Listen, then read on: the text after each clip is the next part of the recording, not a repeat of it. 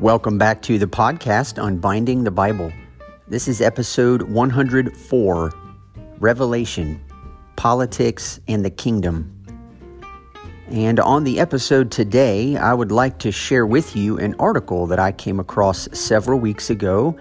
It's an article written by Timothy Dalrymple, who is the current president and CEO of Christianity Today. And he published an article on November 2nd of this year. Yes, that is the day immediately before the election. And the title of his article is Why Evangelicals Disagree on the President The Reason We're Divided and How We Can Come Together. And after reading this article, I think on the day it came out, I contacted um, Timothy Dalrymple just to ask his permission if I could read his article in its entirety on my podcast. And he has graciously agreed, said he'd be honored to have it read to the several of you who happen to tune into this podcast. And so the reason I'm choosing to do it is many of you know I, have been continually discussing this idea of the church's relationship to the political realm, the intersection of the kingdom of God with the kingdom of this world. I've had some some really fun interchanges just this week with a podcast listener. This is a shout out to Jamie and for the engagement regarding dispensational backgrounds and America's relationship to the church and the kingdom of God and its relationship to the kingdoms of this world and therefore how Christians who are citizens of heaven's kingdom how it is that we choose to relate to the kingdoms of this world, namely America and American politics. And it is no surprise to anyone that the current president, in his time of the past four years, has created quite a bit of polarization, um, quite a bit of division within our country. But what is remarkably surprising is how much polarization and division this president has actually um, helped to further along within the church itself. And that's really where much of my time comes. I'm not a politician, I'm not an economist, I'm not going to explain necessarily the best way to run this country. I'm speaking to Christians to help us understand why maybe some of us see things so vastly different because it's really surprising. Um, it's frustrating at times, if I'm honest but that Christians who tend to disagree about these topics oftentimes not only use the Bible in defense of their position, but sometimes the very same passages are used by Christians on opposing viewpoints. And that's always puzzled me a little bit until I realized that, you know, none of us are empty slates. None of us are truly approaching the scripture without any preconceived ideas of what we imagine it is going to say and why we think that. But what Timothy Dalrymple's article did for me, anyways, was introduce this idea that we tend sometimes, whether we know it or not, to have differing understandings of the kingdom of God. That's what oftentimes drives the way we interpret political realities and the way we tend to align ourselves with one partisan um, you know one party over over against another. And so this article by no means answers every question um, or settles the debate but it was helpful for me to realize some of the people with whom i tend to disagree maybe they are looking at the kingdom differently than me which is also fine. I think it's simply helpful when we're able to understand one another well enough to simply say okay within that framework i see why you come to that conclusion it's just that I have a different framework. And so, um, again, I'm not sure. Um, there's obviously one of these perspectives that Dalrymple is going to share that I agree with, and one that I don't. And I am not claiming that those who agree with his former um, perspective are wrong or out of alignment, or if you would even argue that he defended your position well. He seems to say that on his own staff within Christianity Today, there are people who are on both sides of this. His article is not here to pigeonhole one or the other. The point of his article is to help us come together, as his subtitle suggests, the reason we are divided and how we can come together. And so I really felt that th- this is becoming a more and more valuable piece of information that I've tucked into my own um, mind as I've been trying to process these things and felt it would be valuable simply to share it with you. So, Without any more of an introduction, allow me just to read to you why evangelicals disagree on the president.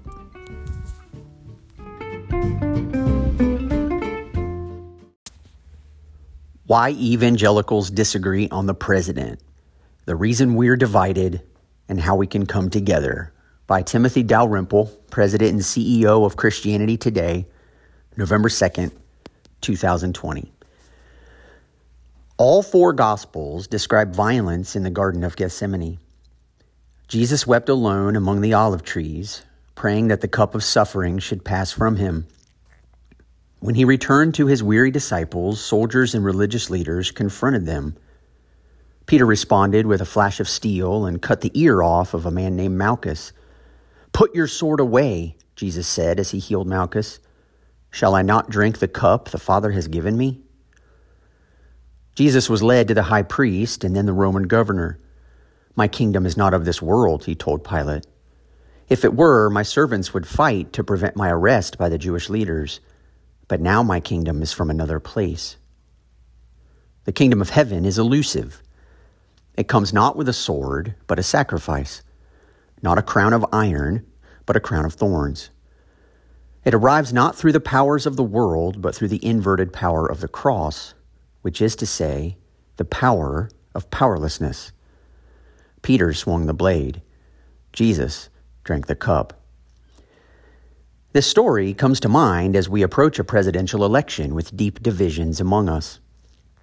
Evangelical believers who have long labored in the same fields now find themselves in warring camps. One camp declares they cannot comprehend how men and women who share their faith could possibly support the incumbent. The other camp wonders how anyone nurtured by the word could reject the incumbent. The camps not only disagree, but cannot understand one another. Unable to see reason in the opposing view, each side asserts the other has succumbed to unreason, to prejudice, or to the lust for power or approval. Our ability to our inability to understand the rationality of an opposing viewpoint is more often a failure of imagination on our part than a failure of rationality on theirs. The difference between the camps cannot be that one side is truly Christian while the other is not or that either side possesses a monopoly on good ideas and good intentions. Countless men and women striving with every bone and tendon to follow Jesus stand on both sides. If it were a division between conservative and progressive evangelicals, it would be more easily understandable. Yet this is a division among conservative evangelicals, and I have wrestled for years to understand it. Perhaps I have still not understood it, but I want to explain it as best I can. Underlying the differences between us, I've come to believe, is a different vision of the kingdom of God. Following former editor in chief Mark Galli's editorial in December and my statement affirming the substance of its concern, I heard from respected and beloved friends who were heartbroken. We work tirelessly, they said, to save the lives of the unborn. We stand on the front lines defending the religious liberties that permit families and churches to live according to conscience. We are working, they said, toward a government and a culture that hears Christian concerns and honors Christian values. These letters were as painful to read as they must have been to write, as dear friends felt we were betraying the cause in a critical moment. With some exceptions, the sentiment generally came from people who were formed in environments where Christianity was or recently had been the dominant cultural force. The Christian ethic had long been an influence for good, they believed, and as it waned, they saw their own freedoms curtailed, but also the common good of the community deteriorating. They also believed that years of progressive foreign policy had diminished our global standing and turned a blind eye to Christian persecution overseas. These concerns led them to support a politician who contradicts Christian values in his personal behavior, but, they believed, advanced Christian values in the public square. They did not admire his personality or condone his rhetoric, but they believed he and the party he represents would usher in the greatest good for society as a whole. I will call this contingent the church regnant and just for you listening in here, I will add this definition for regnant it is reigning or ruling, having the greatest influence, or being the most dominant. Now back to the article. The church regnant sees the kingdom of God, the end toward which we strive, as a world in which men and women are free to follow their faith, life is held sacred from conception to death, families can raise their children in biblical truth, churches take the lead in charity, and government provides a stable order for the flourishing of meaningful enterprise. Members of the church regnant are concerned with foreign and economic policy, but feel especially compelled to support the present administration for its stances on life and family. Failing to vote for the Republican empowers the party that protects the appalling abortion regime and that advances a sexual ethic that leads to immense confusion and suffering. There are, to be sure, more virulent strains of support for the incumbent president, but there are also loving and reasonable supporters, and charitable disagreement requires that we represent our brothers and sisters at their best. We do our faith no favors when we caricature our fellow faithful. There is nothing essentially irrational or immoral in the position stated above. It leads the church regnant to place a higher value on the acquisition and use of political power.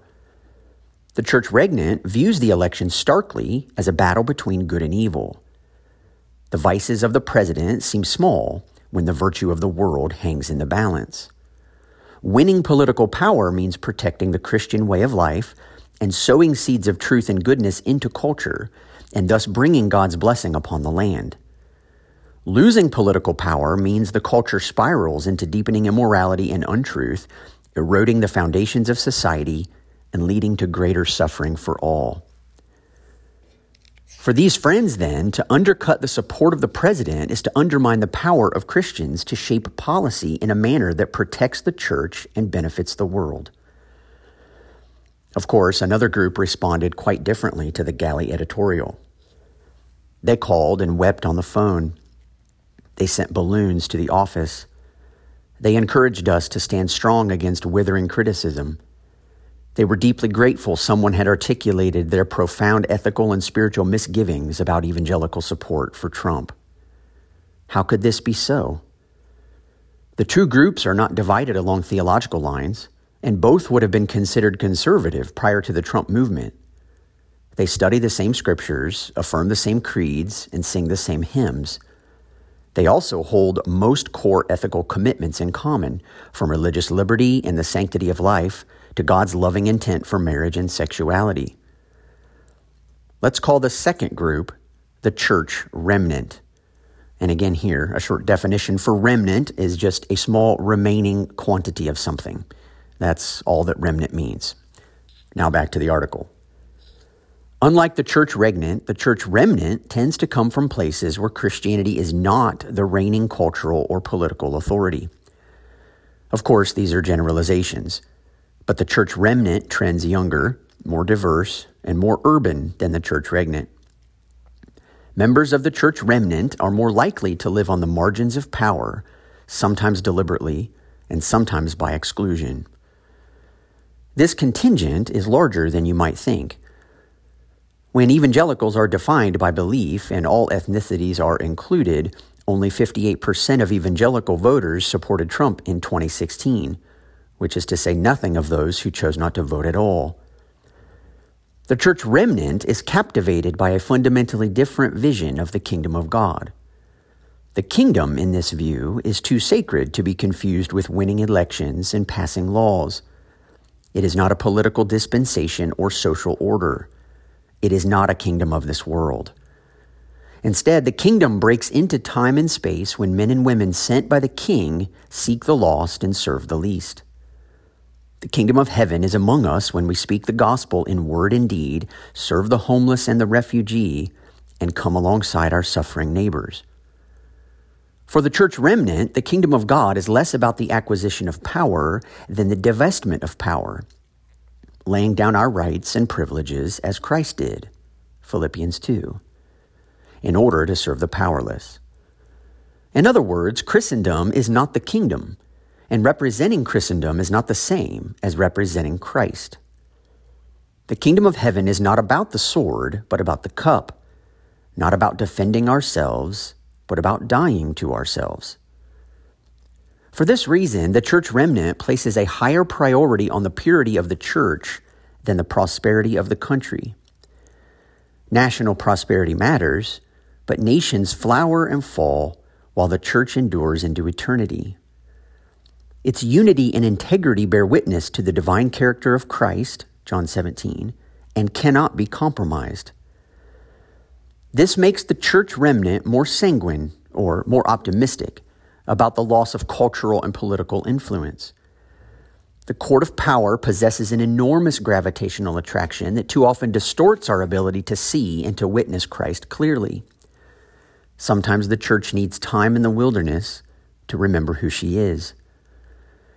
The church remnant would rather the church lose its influence than its integrity, even if the loss of religious liberties were to lead to persecution. When has persecution ever defeated the church? Surely the same God who spoke the stars into being, who has preserved the church around the world for 2,000 years, can preserve the American church against four years of political exile. The church only ever dies from within. But if the church loses its integrity and therefore its witness, then the culture around it will suffer. Indeed, for the church remnant, the evangelical embrace of the president has advanced corrosive values in the culture giving encouragement to narcissism and materialism, greed and lust, racism and sexism that are just as damaging, if not more so, than misbegotten policies. The readers who were grateful for Galli's editorial did not cast stones at fellow believers who voted reluctantly for Trump. They were more concerned with evangelical leaders who created an impression that the entire church had rallied around him particularly when those leaders showed no willingness to publicly condemn his misbehavior or defend the victims of his rhetoric. This, in their view, tarnished the witness of the body of Christ.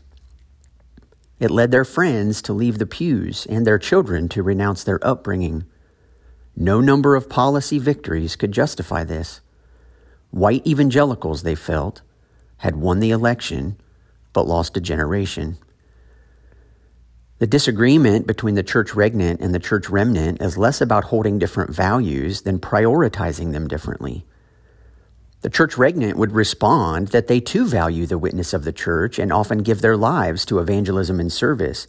But Christians are called to fight for things that matter to God, even when doing so makes us unpopular. The church remnant would say that they too care for the sanctity of life and the protection of church and family, and will fight for those causes in other ways, but they are not willing to gain influence at the cost of integrity. Many would also hasten to add that they cannot support the alternative candidate due to his pro choice views, so they find themselves unable to vote for either in good conscience. So, where does this leave us? Some within the Christianity Today community belong to the church regnant, and some to the church remnant. While I am sympathetic to each side, I belong to the church remnant. I say these things not to shame my brothers and sisters who feel otherwise, but so that they can understand my heart. I believe the evangelical alignment with the Trump administration has advanced the kingdoms of men, but not the kingdom of God. I worry it has damaged the culture and tarnished our witness for generations. Of course, I could be wrong. I hope I am wrong. But I lament that so many people now look at evangelicals and see Trump instead of Christ. And I fear my children will grow up in a society more hostile to their faith as a result. And I am heartbroken that so many on the margins, in particular African American believers, have been wounded by white evangelical support for the president. But love requires me to understand the men and women of all ethnicities who belong to the church regnant these too are my brothers and sisters, men and women of sound minds and good hearts. This is why Christianity today will remain a place where evangelicals can have these discussions thoughtfully and lovingly. We hosted our Table series earlier this year on differing views of evangelical political engagement. We have published eloquent arguments for and against both candidates. We have partnered on the First Principles Project to go beneath partisan disagreement and rediscover the foundational values that inform why and how Christians engage in public life. And the conversation will continue. The last radical act in a radically polarized age is to love and understand both sides. 2020 has already left a lot of wreckage in its wake. Reach out to those who disagree with you and demonstrate the love of Christ. Whatever the outcome, we will need to work together to bring the kingdom of God into the ruins and help our people find hope again.